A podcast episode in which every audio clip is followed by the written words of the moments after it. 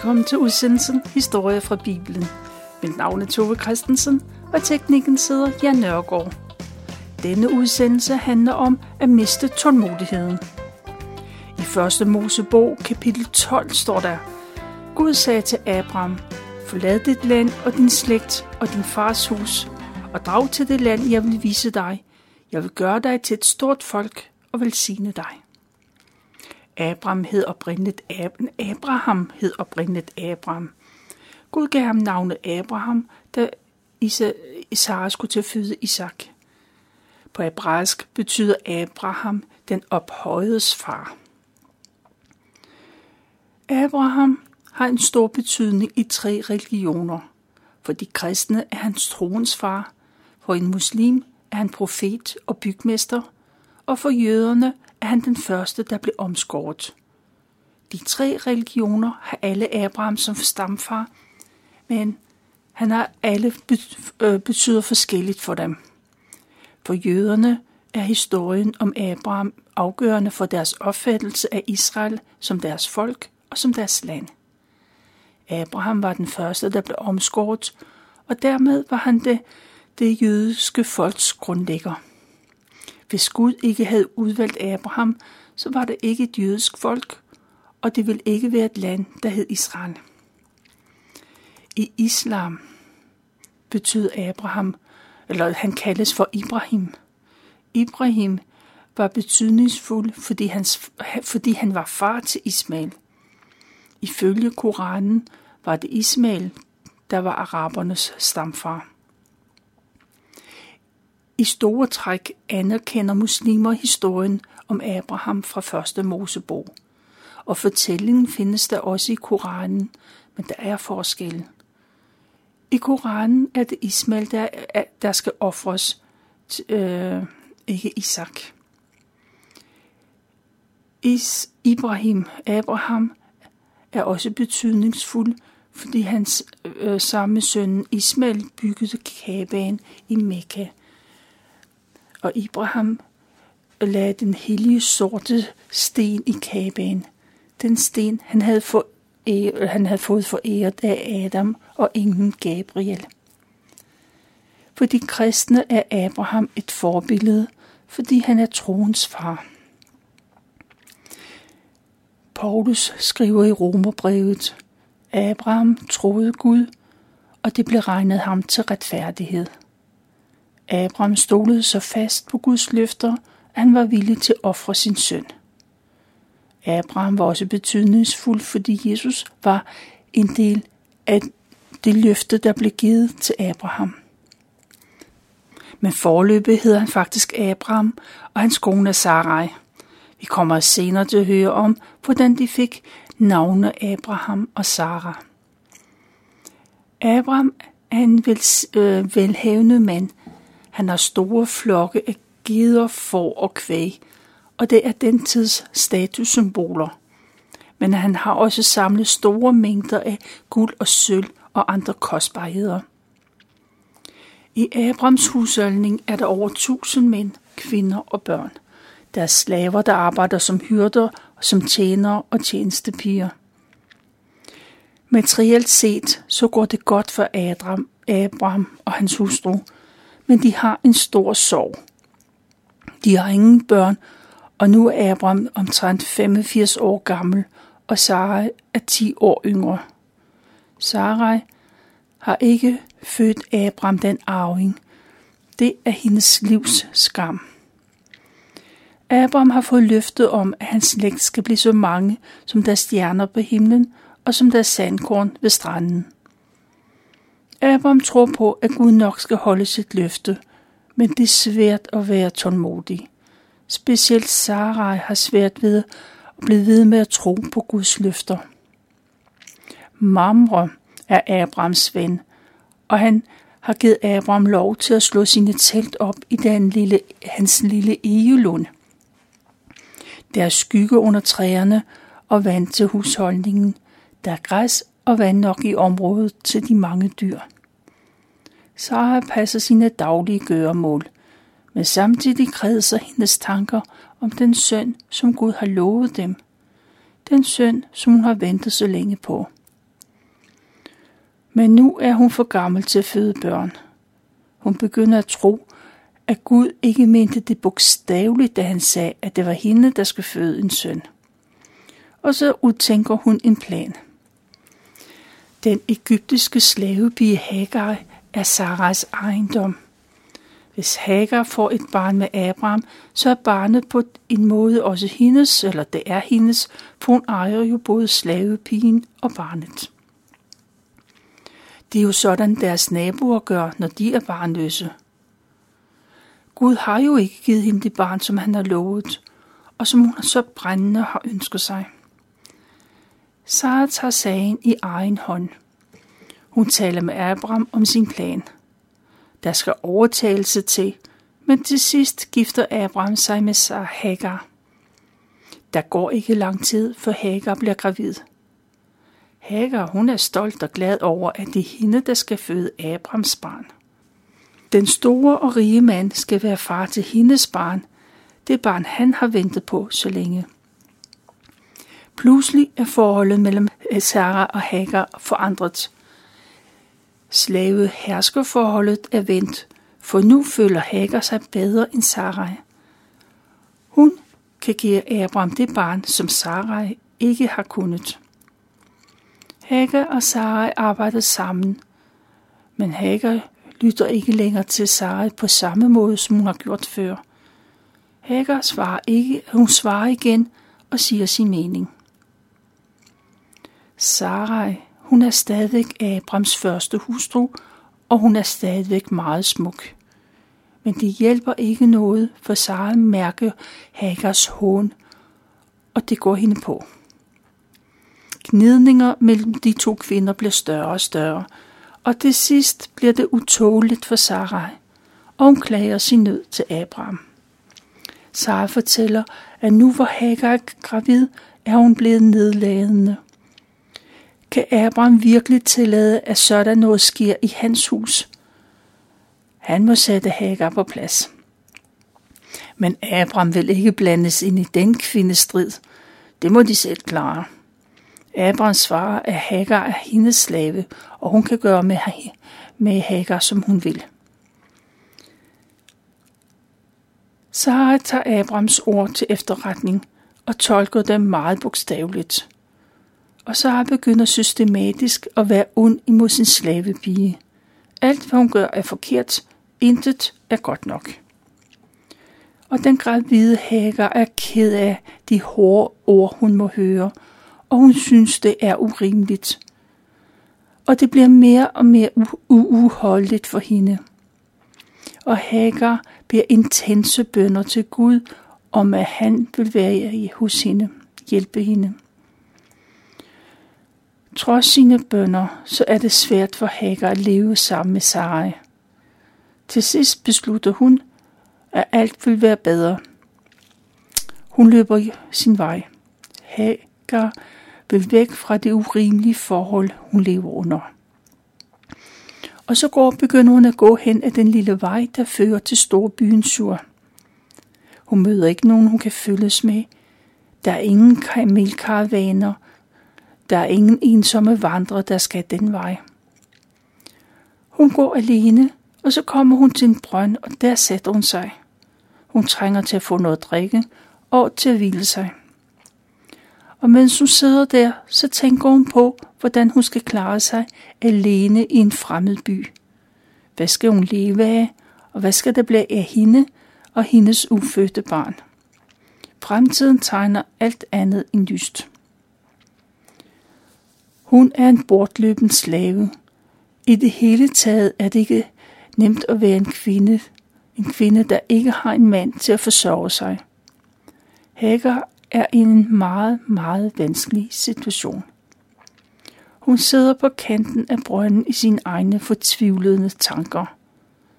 Der finder Guds engel hende. Englen siger, Hagar, Sarais slavepige, hvor kommer du fra, og hvor er du på vej hen? Englen har et konkret spørgsmål, og Sara svarer også konkret. Hun er løbet bort fra sin frue. Englen siger, at Hagar skal vende tilbage til Saras telt, og så skal hun finde sig i forholdene, som de er. Gud har set Hagar og hørt hendes bønner om hjælp. Og Guds engel fortsætter med at sige, at Hagar skal føde en søn, som hun skal kalde for Ismael. Og englen forudsiger, at sønnen skal blive en mand med et hidsigt temperament. Han skal være stædig som et esel. Ismael skal gøre oprør imod alle, og alle vil være imod ham. Selv hans nærmeste familie vil strides med ham. Hagar sidder ved brønden, hvor Gud har mødt hende.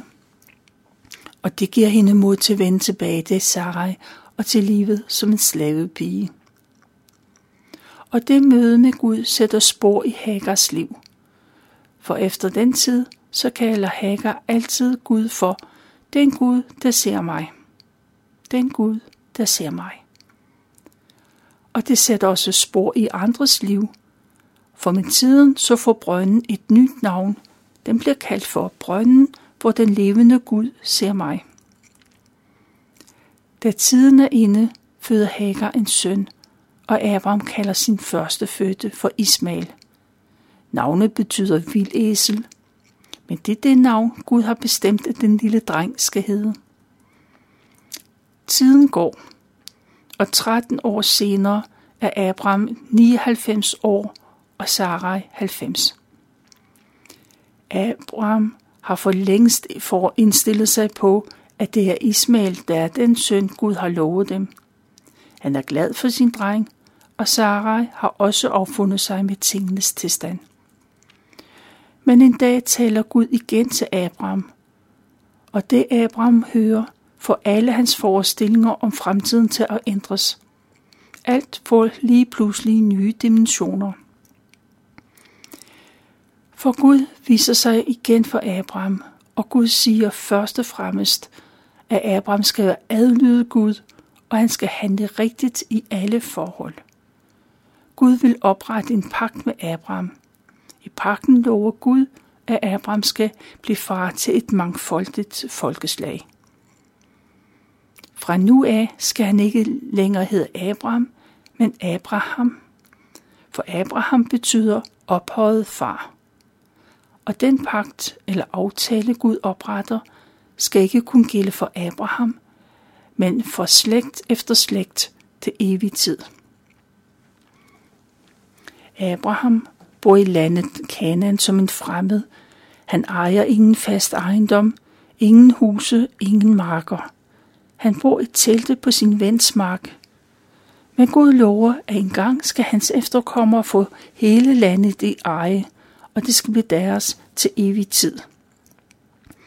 Og Gud lover også, at han vil være med Abraham og hans slægt, og han skal være deres Gud. Uanset hvad der sker, vil han være deres Gud. Det er Guds løfte til Abraham. Men der er to parter, og Abraham får også sine forpligtelser. Abrahams slægt skal love, at de altid vil holde sig til Gud. Som et tegn på, at de vil gøre det, så skal alle drenge omskæres på den 8. dag. Og så gentager Gud sit løfte om, at Sarai skal føde et barn. Derfor skal Abraham ikke kalde sin hustru for Sarai. Hun skal hedde Sara. Det er et ordspil med de navne, for Sarai betyder min prinsesse, og Sara betyder prinsesse. Nu skal hun ikke være Abrahams prinsesse. Hun skal være hele folkeslags stammor. Alle konger skal nedstamme fra hende. Abraham bøjer sig for Gud. Han er ansigtet mod jorden, og han viser sin ydmyghed over for Gud. Men han lærer for sig selv. Skulle en 100-årig kunne være far, og kan Sara, som er 90, få børn? Derfor siger Abraham, ja, må Gud velsignelse være med Ismael. Men Gud siger nej, det er Sara, der skal føde en søn, og han skal hedde Isak. Men når Abraham nu beder om det, så vil Gud også velsigne Ismael, og hans efterkommere skal også blive et stort folk. 12 fyrster skal nedstamme fra Ismael, men Guds pagt skal gælde for Isak. Det er den søn, som Sara skal føde året efter. Sådan taler Gud til Abraham. Og Abraham tænker på hans og Saras kommende søn. Men han glemmer ikke Guds bud. Samme dag omskærer Abraham både Ismael og alle andre drenge og mænd, der er slaver i hans teltlejre. Abraham opfylder på den måde en del af pagten med Gud. Omskærelsen er nemlig et tegn på, at man tror på Gud, og at man vil holde hans love. Abraham og Sara bor i teltlejren Mamrelund. Der har de gjort i mange år. Det er blevet deres faste opholdssted. Ikke længe efter omskærelsen, så sidder Abraham i døråbningen inde i sit telt og blunder. Det er den varmeste tid på dagen. Pludselig vågner han op, og han ser 3 mænd stå i nærheden af teltet. Abraham rejser sig hurtigt og løber hen til dem. Når der kommer gæster, skal man tage sig godt af dem, og man skal gøre, hvad man kan, for at de kan føle sig godt tilpas. Sådan er de uskrevne regler, og Abraham følger de regler. Abraham hilser på de fremmede mænd og bøjer sig dybt for dem. Han opfordrer dem til at komme ind i teltet. Der kan de få vand til at vaske deres fødder, og de kan hvile under træernes skygge. Imens mændene frisker sig op, så vil Abraham sørge for, at der bliver serveret mad for dem. Det ville være en ære for ham, hvis de blev lidt hos ham. Og mændene takker ja, og så får Abraham travlt. Han skynder sig ind til Sara. Han fortæller, at de har fået gæster, og hun skal lave noget af sin gode brød. Så løber Abraham ud til kvægflokken. Der udvælger han selv fedekvægen og siger til en tjener, at han skal slagte den, for der er kommet 3 mænd på besøg. Og da maden er klar, så serverer Abraham for sine gæster. Da alle er mætte, så spørger de Abraham, hvor hans kone Sara er. Hun er inde i teltet, fortæller Abraham. Abraham har ikke fået besøg af almindelige mænd, men af engle. Den ene, det er Gud selv. Gud fortæller, at næste år på denne tid vil de igen komme på besøg. Da har Sara født en søn. Inde i teltet er Sara nysgerrig efter at vide, hvem de fremmede mænd er. Men det er ikke passende, at hun går ud til dem, uden at være inviteret. Men hun står lige inden for døren, så kan hun følge med i mændenes samtale. Og da Sara hører sit navn, så spidser hun ører. Hun hører en af mændene sige, at hun skal føde et barn. Da må hun le. Det er det eneste, hun kan gøre. Hendes ønske om barn er stort, men nu er det for sent. Hun er blevet for gammel.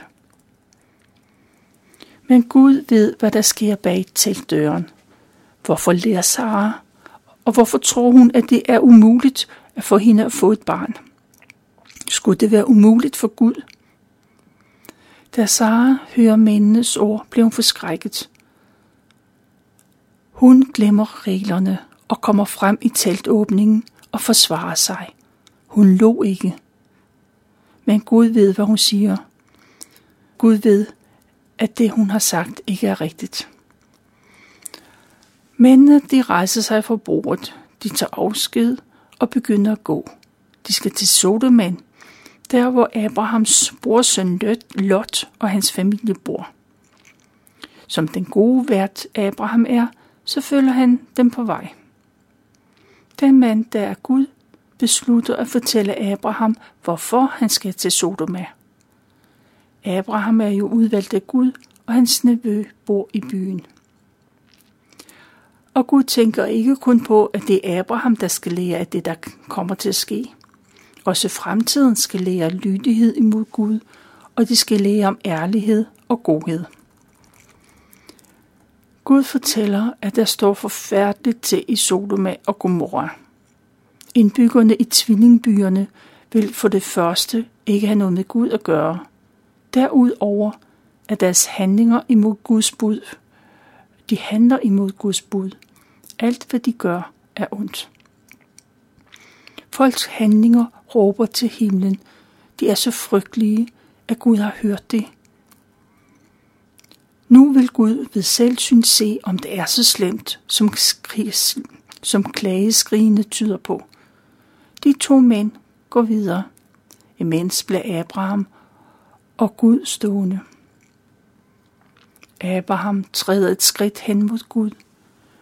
Vil Gud virkelig udrydde de gode mennesker sammen med de onde? Hvis der nu er 50 uskyldige mennesker, vil de så gå til grunde sammen med byen? Gud, du som dømmer verden, skal du ikke være retfærdig?